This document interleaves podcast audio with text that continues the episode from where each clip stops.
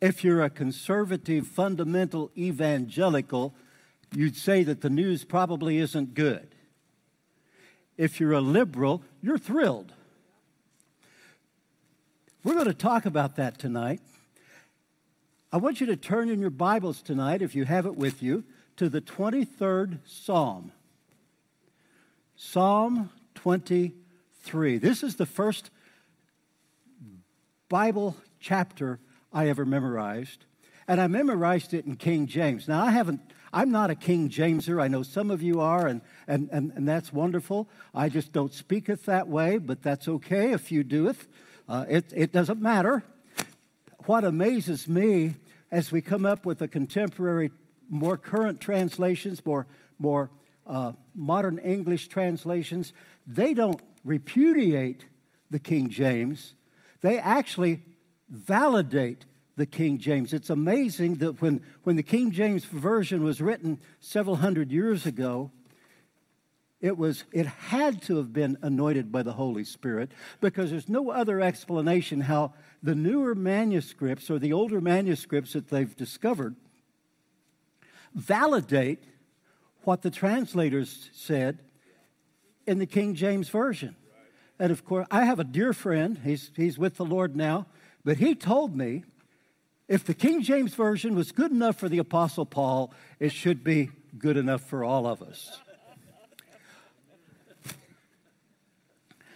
We're going to do the King James Version of the 23rd Psalm tonight because that's the one I've memorized. So if you're following along in the NIV or the ESV or the PDQ or, or whatever translation you're following, following along, it, it's the same message.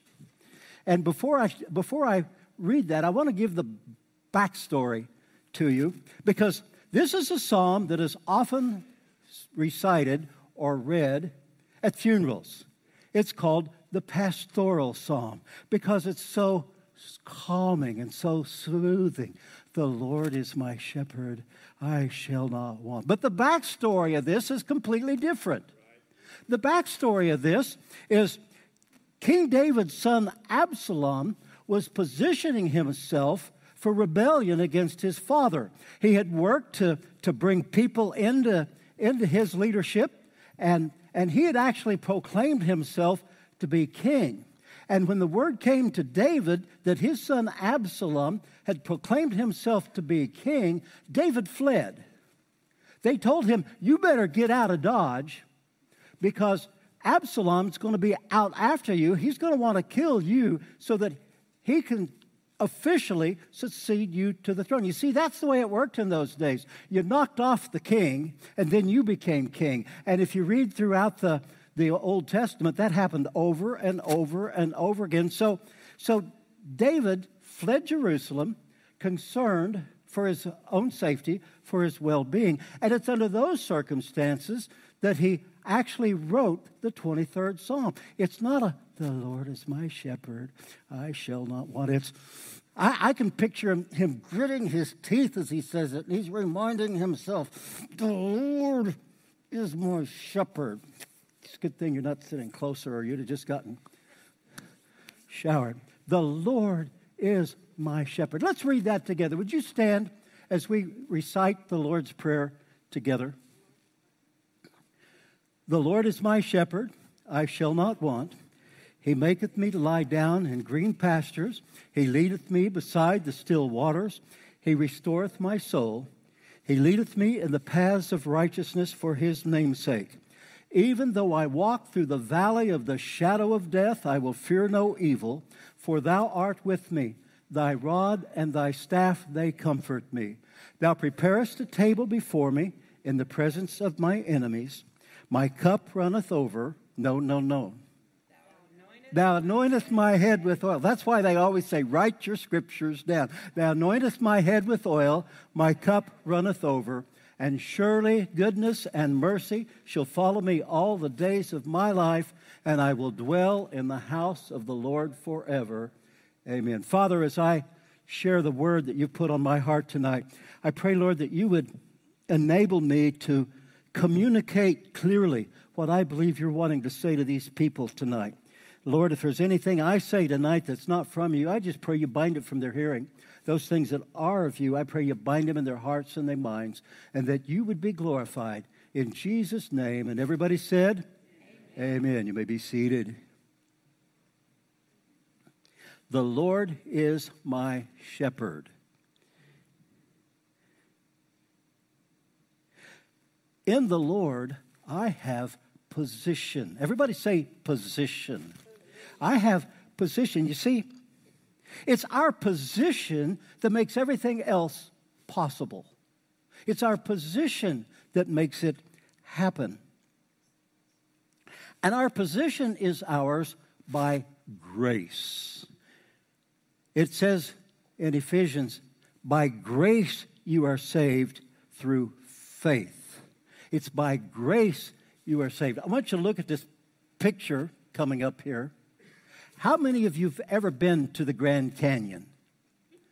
Okay, now those of you who have been to the Grand Canyon, does that picture do it justice? No. There's no way. I can remember when, when we, we were on our way back from Phoenix to, uh, uh, to, to home, and I realized we're passing that close to the Grand Canyon, it would be foolish to not go ahead and go by there. I can remember when we came around that corner and there it was in all its majesty. I've been awestruck maybe two or three times in my life. One of the most awestruck moments I've ever had is when I came around the corner and there it was. And those of you who have, who have been there know exactly what I'm talking about. The other time I was that awestruck was the first uh, February 28, 1980, when this pretty redhead picked me up to take me to a wedding, and she was, oh, she made my heart go pitter patter. She still makes my heart go pitter patter. You see, until you actually experience seeing the Grand Canyon, you can't really appreciate it.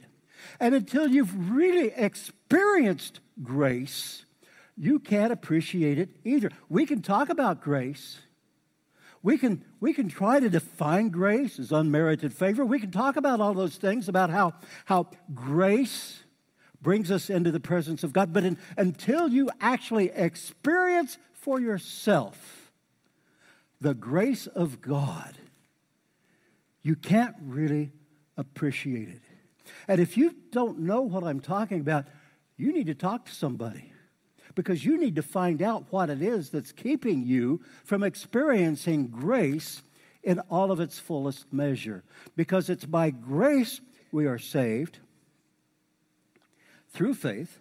In fact, talking about our position, uh, in, in Ephesians, it says, But God, being rich in mercy, because of his great love with which he loved us, even when we were dead in our transgressions, made us alive together with Christ. By grace you have been saved, and raised us up with him, and seated us with him in the heavenly places in Christ Jesus, so that in the ages to come he might show the surpassing riches of his grace in kindness toward us in Christ Jesus. We are where are we positioned? We're positioned with Jesus in heavenly places.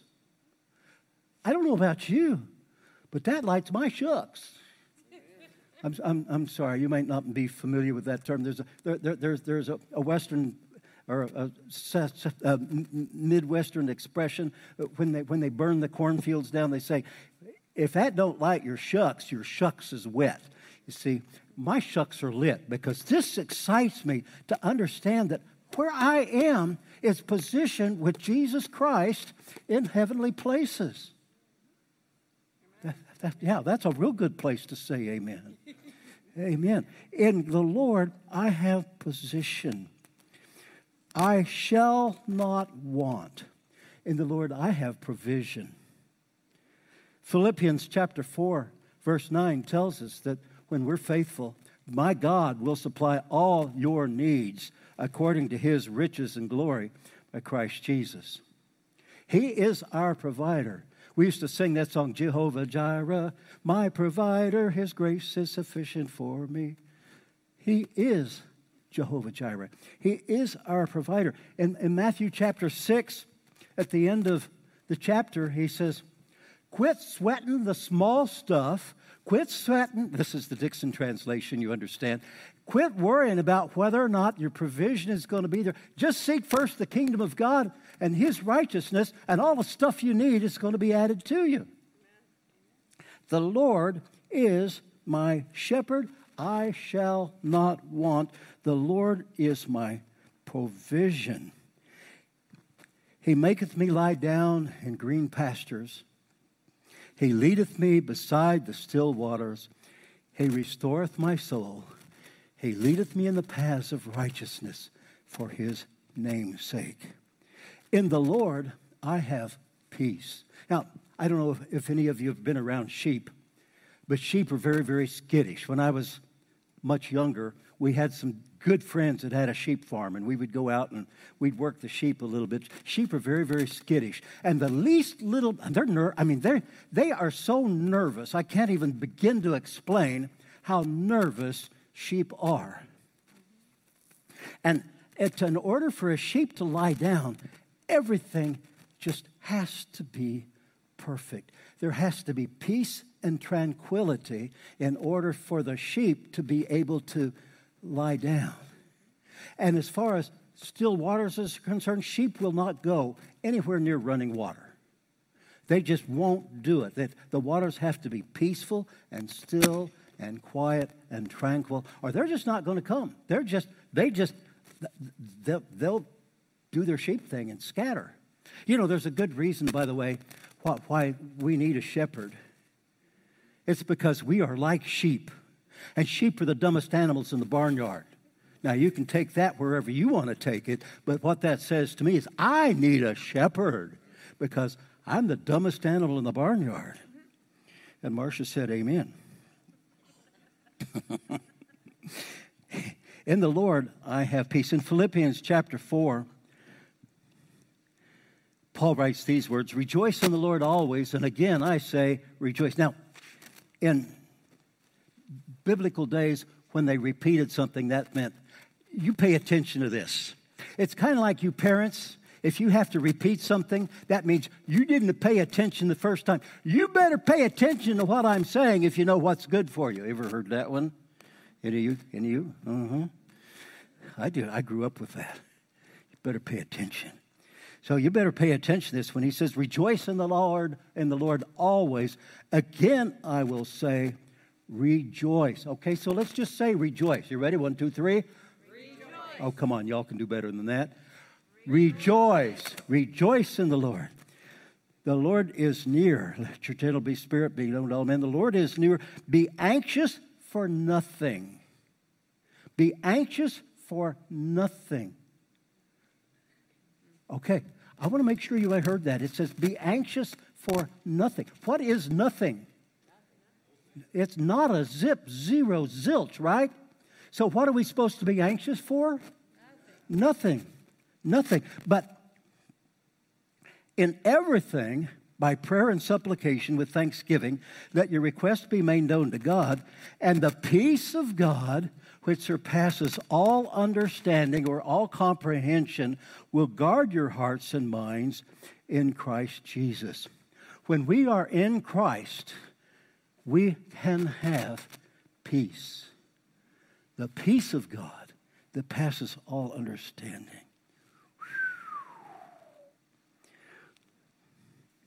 This one, this one uh, always touches my heart, and you'll understand when I share the, the story behind it. It says, Yea, though I walk through the valley of the shadow, I'm doing this in my preacher voice. Yea, though I walk through the valley of the shadow of death, I will fear no evil, for thou art with me. Thy rod and thy staff, they comfort me. In the Lord, we have protection. 1995, and some of you have heard this story, most of you probably haven't.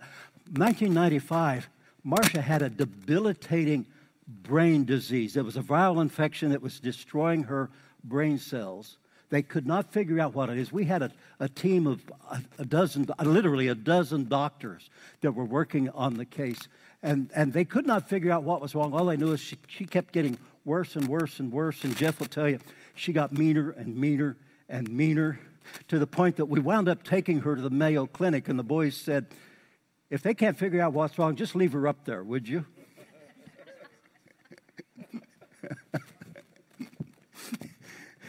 it must have been your brother that said that, huh? Absolutely. they said she might die. Now, our dear friend Valerie is right here, and she just lost her mom. People are going to die. Hey, I'm going to die. Unless the Lord comes back before I draw my last, be- draw my last breath on earth, I'm going to die. Death is, life is terminal. There's just no way around it, okay? so, excuse me. So, we're dealing with, with Marcia, who's a young woman, and they say she might die. Well, some of you have experienced being told that you have a relative that might die or was dying. And you can relate to what I might have been experiencing at that time when they told me that Marcia might die.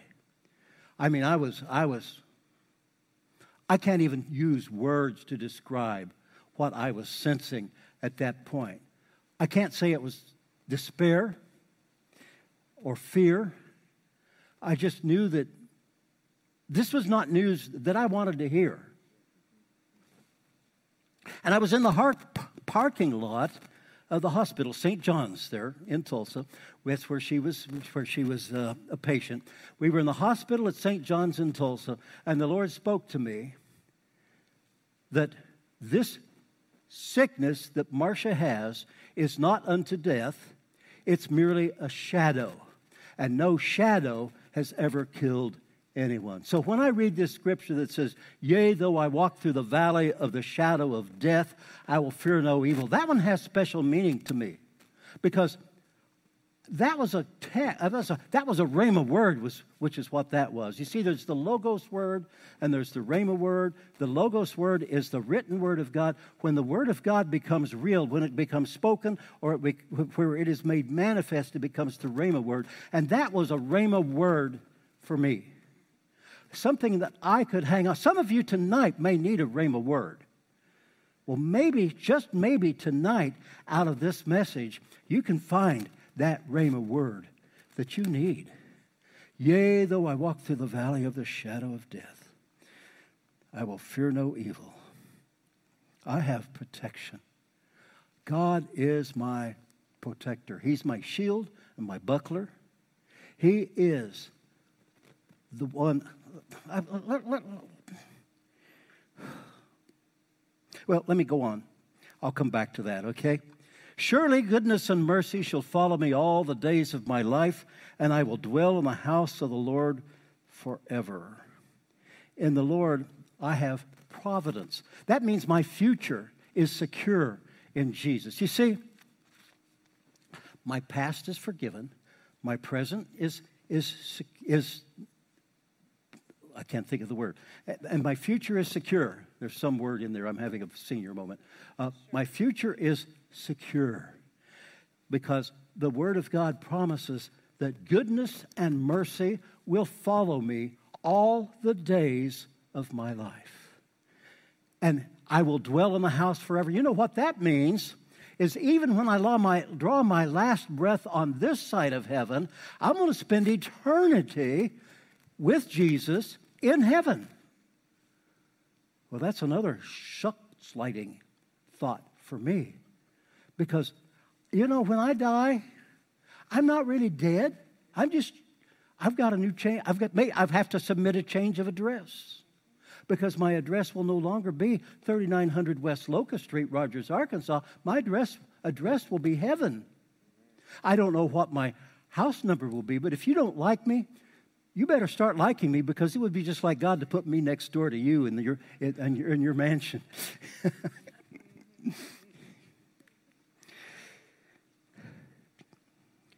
Jeremiah 29 11 says, I know the plans I have for you, says the Lord. Plans for welfare and not for calamity, to give you a future and a hope. When we are positioned in Christ, we have hope, we have a future. I don't know what tomorrow's going to bring.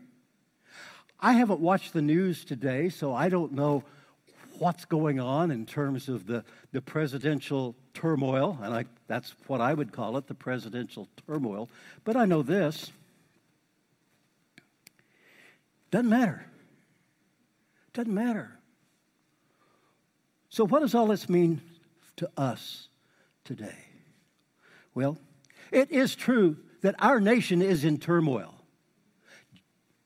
Our nation is divided. We have people that are rejoicing because Trump is defeated. We are people who have rejo- are, rejoice, are, are, are disappointed and heartbroken because Trump is defeated.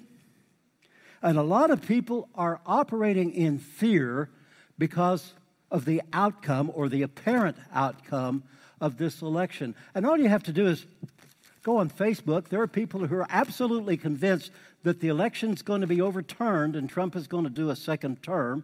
There are other people that are convinced that Trump ought to just concede and get on with life and move to a retirement center. I don't know what the outcome is going to be. I have no idea. Here's what I do know I know from Joshua chapter 5, verses 13 and 14. It says, go back to the other slide first. I don't want that one yet. There we go. No, was that okay? Go back to that one. It's okay. Go back, go back to the one that one, okay? Now, when Joshua was near Jericho, he looked up and saw a man standing in front of him with a drawn sword in his hand. And Joshua went up to him and said, Are you a Democrat or a Republican? No, that's not really what he said. What he said was, Are you for us or, or for the other side? Here's what the captain of the host said He says, Neither. But as the commander of the army of the Lord, I have come. Now, I think it's kind of funny. You know, this is the, I'm, I'm convinced, as many Bible scholars are, that this is the pre incarnate Jesus that is appearing to Joshua. Joshua's uh, name in Hebrew is Yeshua. Jesus' name in Hebrew is Yeshua. So I think it's kind of interesting that Yeshua is having a conversation with Yeshua. It doesn't have anything to do with my message tonight. I just think it's kind of shoot that rabbit. Uh, anyway, here's what I know. When we find our identity in Christ, we should not fear. It doesn't matter. I, I, yes, I'm a citizen of the United States of America. I voted. I'm not ashamed to tell you how I voted as a conservative, right wing, fundamental evangelical who carries guns. You have a pretty good idea how I voted, amen? But regardless of the outcome, my life does not depend on who gets elected president of the United States. My life depends on who's sitting on the throne, and Jesus Christ is still on the throne of God, and that's a good place for you to shout. Jesus Christ is still on the throne. And because I have my identity in Christ, I know I have provision. When you have your identity in Christ, you know you have provision. When you have your identity in Christ, when I have my identity in Christ, we have peace. And I don't know about you, but I think our nation needs peace. That means what our nation really needs is not a Trump or a Biden.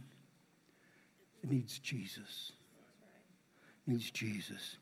And when, when, when my position is secured in Jesus Christ, I have protection. When your position is secured in Jesus Christ, you have protection. Sometimes bad things happen to good people.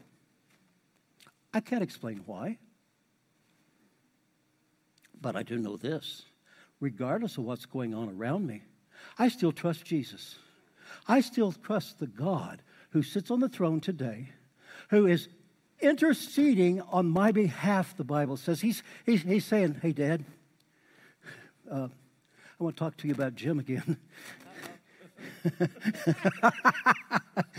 I don't know if you heard Marge says that. Uh oh. Jesus Christ is still on the throne. Because Jesus Christ is still on the throne, I have protection. And when because Jesus Christ is on the throne, I have providence. I have a future that is secure.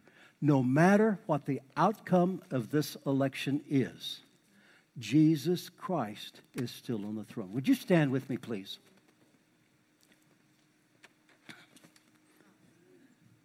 They uh, took the clock down back there, so I have no idea how much time I've taken until I look.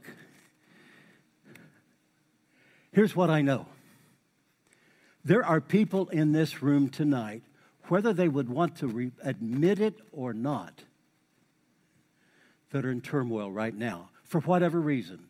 It could be because you're, because of the, the outcome of the or the what looks like to be the outcome of the election. That may be creating turmoil in your mind. For the in the minds of many Christians, it truly is. It may be something going on in your life with your finances. You may be in financial turmoil. You just you don't know how you're going to make it to the end of the month. I know what that's like to have month left at the end of the money. But I also know that God is my provider. You may be in turmoil because there's there, there's conflict in your family. Whatever it is, if it's conflict, it's not of God. And God is the God of peace. And God wants to restore your peace.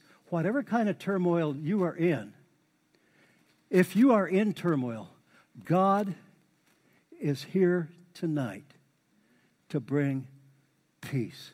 Joel, Joel, please. That was, that was a cue, by the way.